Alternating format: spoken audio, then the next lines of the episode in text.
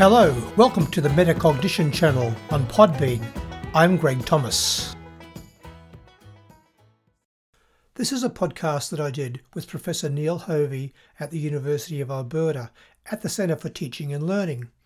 It was recorded in late 2019 and released on February the 18th, 2020. It was originally designed for university professors. In it, I provide an overview of many of the ideas that I'll be discussing in my later podcast with you. I'm very grateful to the University of Alberta for allowing me to use this podcast on my channel. I hope you find it interesting. Hi, and welcome to Teaching Plus, the podcast that introduces post secondary instructors to strategies that you can use to enhance your teaching.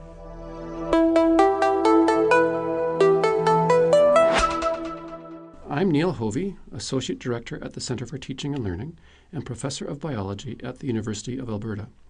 Today I am in the Whisper Room with Greg Thomas, Professor of Science Education in the Department of Secondary Education here at our university. Greg and I are going to discuss the role of metacognition in teaching and learning. To start, can you explain to us what is metacognition? Thanks, Neil. Metacognition is our knowledge and control and awareness of our thinking and learning processes. But before we go in too much into what metacognition is, I think we should have a, a working everyday definition of what thinking or cognition is, because we have to be metacognitive about the thinking processes that we use.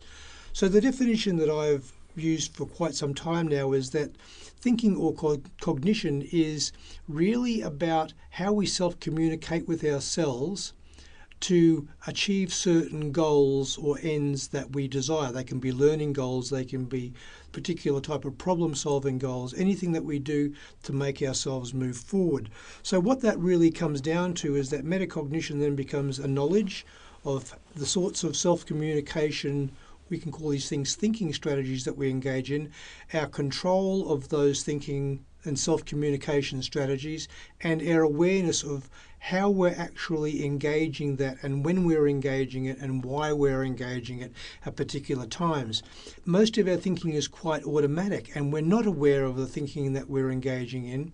And that makes it hard because for people to become metacognitive, they need to make their thinking an object of their own reflection.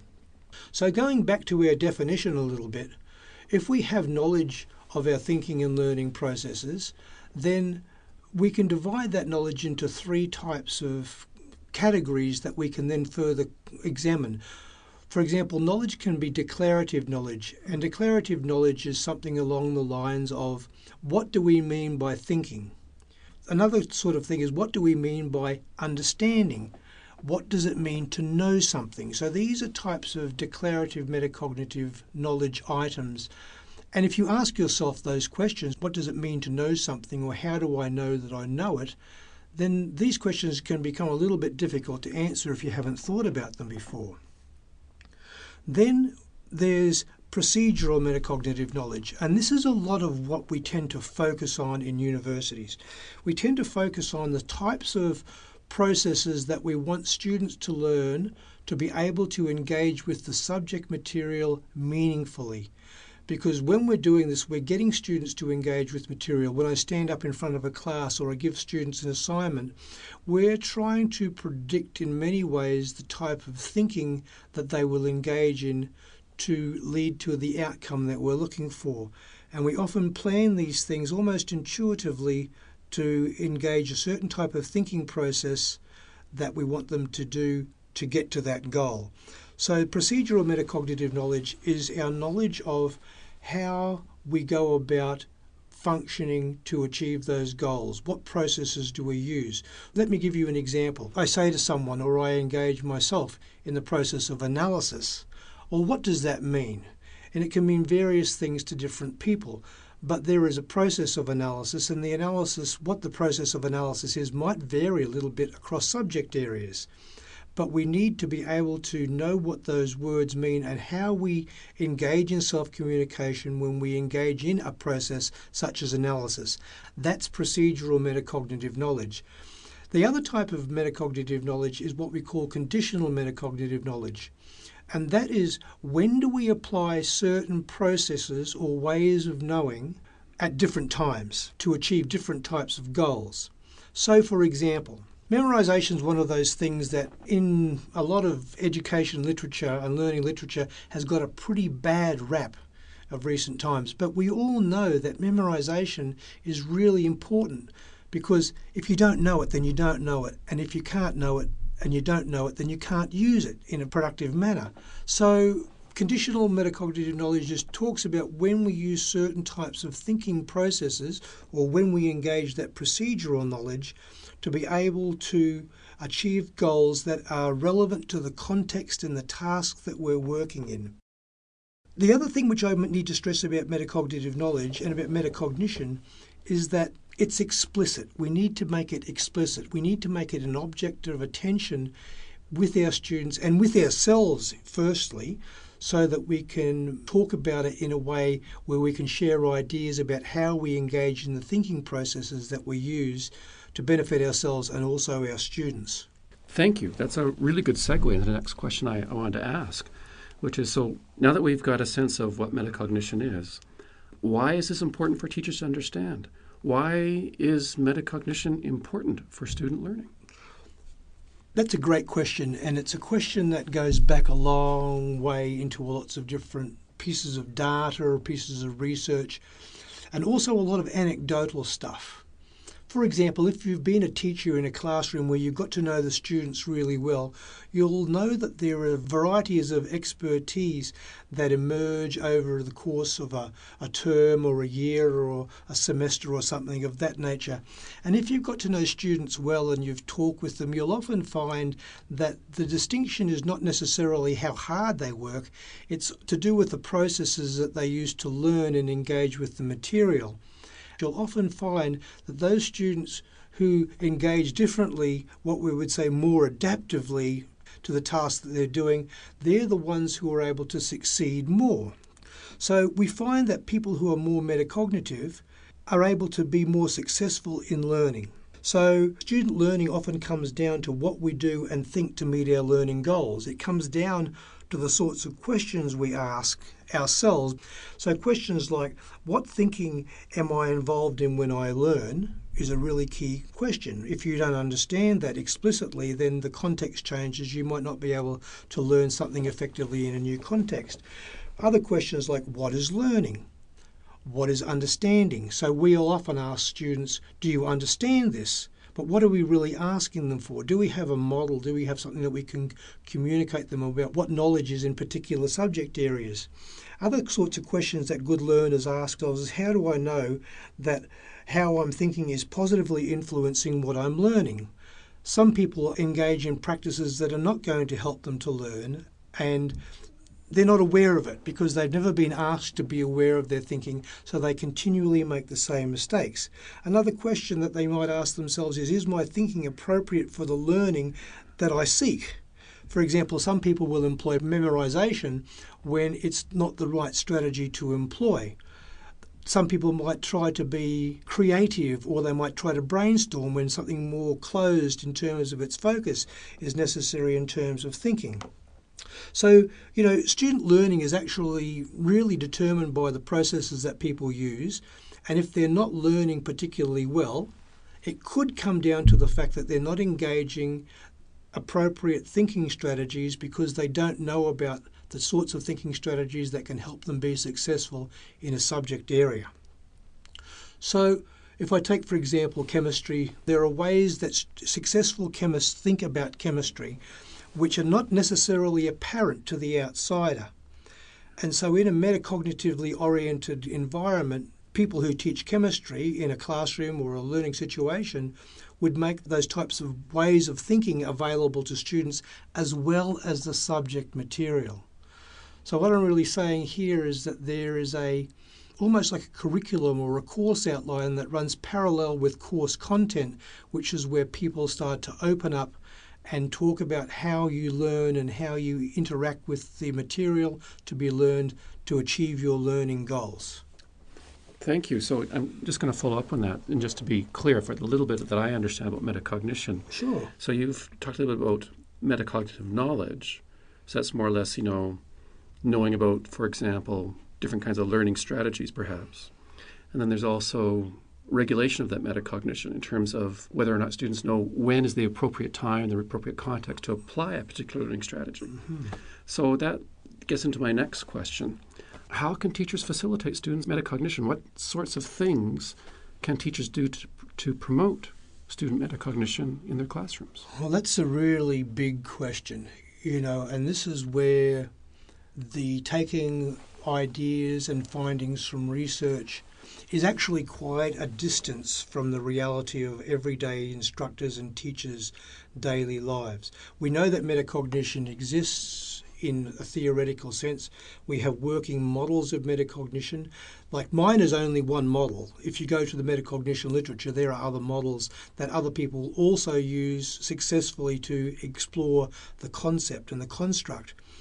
But how you actually operationalize these ideas is something that I think we're lagging in. Mm. And when you look at the metacognition literature, there's no clear indication from a lot of the research as to how this is done. So I'm going to give you what I know from my own experience, from what I know works, some ideas for people to start thinking about this. And maybe in a follow up, we might be able to talk about these in some more depth. But I think the first step for developing metacognition in students or making them aware that this is something that is worth considering is for whoever is doing the teaching of the students to carefully consider the cognitive processes and the learning processes and strategies that they themselves have learnt or that they know that others have used to become successful in those subject areas a lot of what we do as teachers is becomes tacit and we don't think about it much. So the first thing we need to be able to do is to make what we know personally explicit to ourselves. We're not going to get this knowledge from textbooks. We're not going to get this information that we can pass on to students from any particular script or any particular textbook that's out there because the jargon in a lot of these texts is inaccessible for students. They're meant for different types of students. So we need to be acutely self aware regarding the thinking and learning processes that we use to learn and understand material. So that's the base. So if I'm teaching a, a history class, well, what you know, what does it mean to think like an historian? Uh, how do historians think? How do I think as an historian? I couldn't begin to tell you that because I'm not a historian, but someone who has higher degree or great knowledge of history, a good starting would, would be for them to be able to articulate to themselves the processes that they use. And it's the same with all subject areas. And one of the things about people who teach at universities or who teach at all is that I think that they underplay the fact that they are not just subject experts, but they're also expert learners mm. because they have achieved this level of excellence that others aspire to. It's, it's this notion of expertise. And so, if you want to orient your class to becoming a community of potential experts, you have to share that metacognitive information with them and it begins with you. So once you've got that, what you want to do is you want to stimulate in students what we call a metacognitive experience. A metacognitive experience could be something as simple as asking a question like, Tell me how you're thinking as you're engaging with this reading. And what it makes the students do is it makes them reflect on their own thinking processes, and that provides a baseline for communication between the teacher and the student about potential changes in the thinking processes that we might like to see.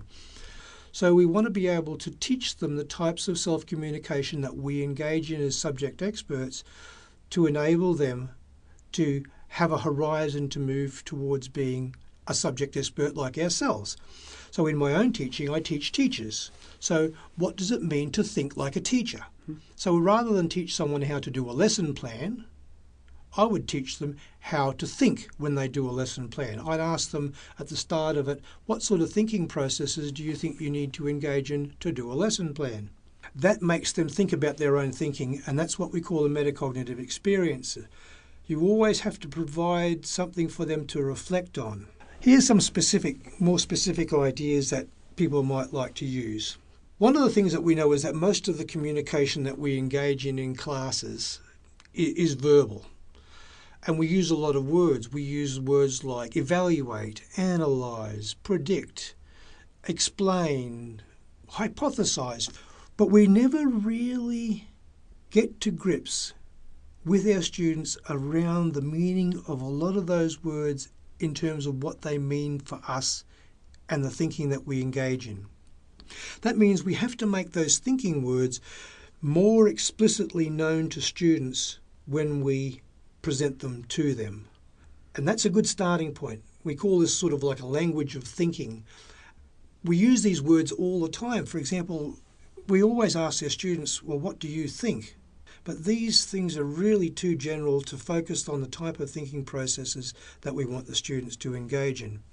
Another technique is that once you've sort of got to the point where you think you've got something to communicate to students in terms of how you think, is to sit down and to, to write a script out about what you will exactly say to the students. And these don't need to be long.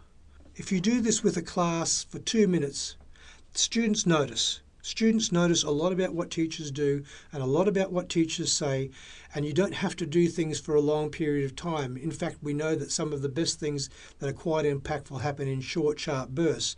But if you do it for every lesson or every second lesson, then students will know that you're trying to teach them or trying to get them to focus on certain things.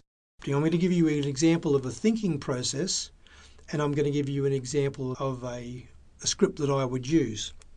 So a simple thinking process is something which I would give the name to like phi phi fo.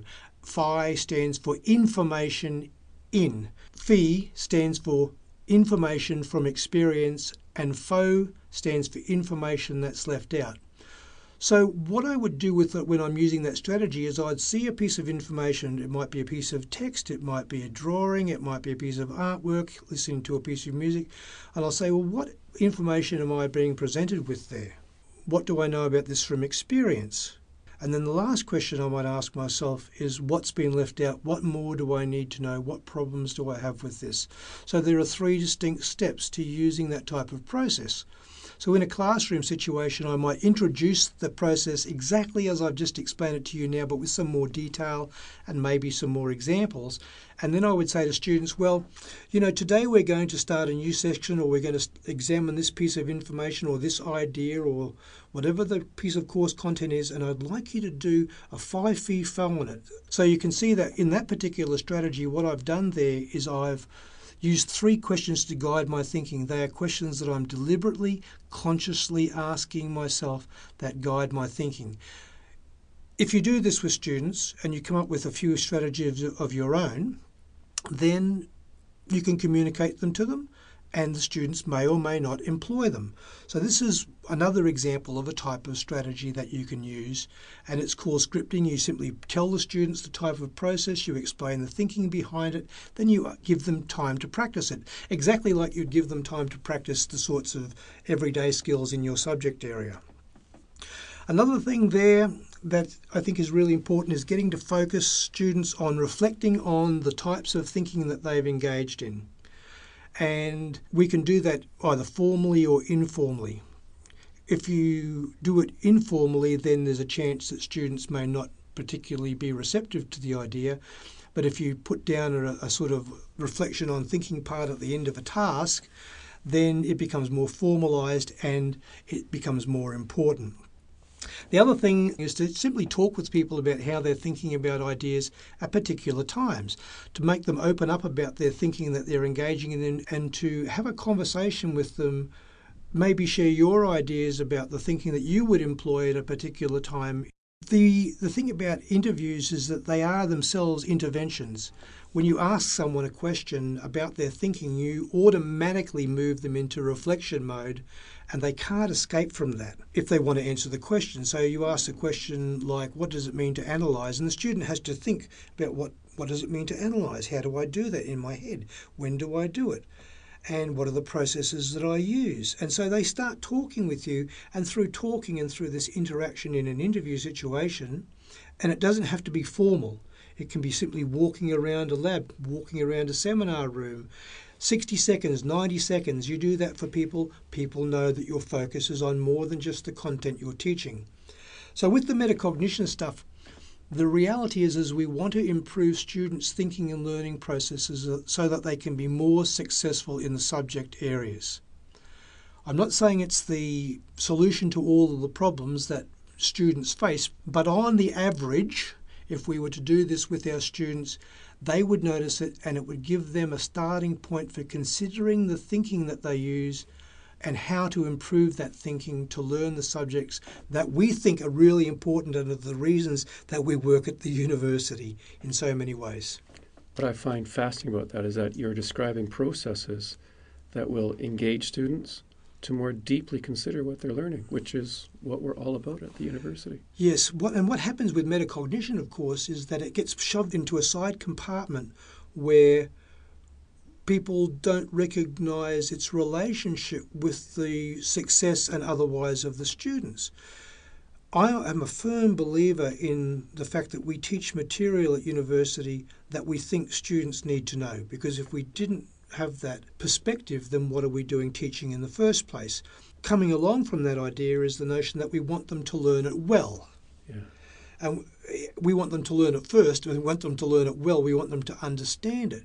So anything that we can do to help the students become better learners and better understanders of the material surely must be congruent with our goals as teachers to be able to help them to learn the material that we think is so important. It's very important that they learn this stuff. So, how do we help them to become more self regulated, more metacognitive, more in control of their learning so that they can achieve the things that they want to achieve, but also we want them to achieve as teachers? This is so rich. There's so many other things to, to talk about, and I, and I think we're going to have to have a, a second podcast at some point. I'd one, be very grateful. One of the things I'm interested that just came up here was this difference between disciplinary based metacognition versus becoming a good learner. Is there overlap? Is there differences? But I think that's another conversation. I think I think it is, but I think I can say just to, to to quickly answer that is that there are certain processes that we can use across contexts and for example, reading the, the, the metacognitive processes involved in, for example, reading and engaging with text. There's a sort of series of generic processes, metacognitive and cognitive processes that go across uh, subject areas that can be employed. But for example, the metacognitive processes engaged for learning mathematics or for learning English literature, they might be slightly different. Yeah. But me not being a mathematician or an English major, yeah. I can't really tell you that. What I really think we want is for people to be seen as learning of ex subject experts, not just subject experts. Mm. So I can go to my tutor, I can go to my professor, I can go to my instructor, I can go and I can say to them, how do I go about thinking about this? Mm-hmm. Which is a very different question to what do I need to know about this? Mm-hmm. How do I think about getting to be successful at this? Mm-hmm. And but yeah, that's certainly time for another discussion. Greg, thank you so much. That's the end of this podcast for Teaching Plus from CTL University of Alberta. I think we'll be back with more about metacognition another time. Thanks for listening. I'm Greg Thomas. This is the Metacognition channel on Podbean. Thanks for listening. Stay well.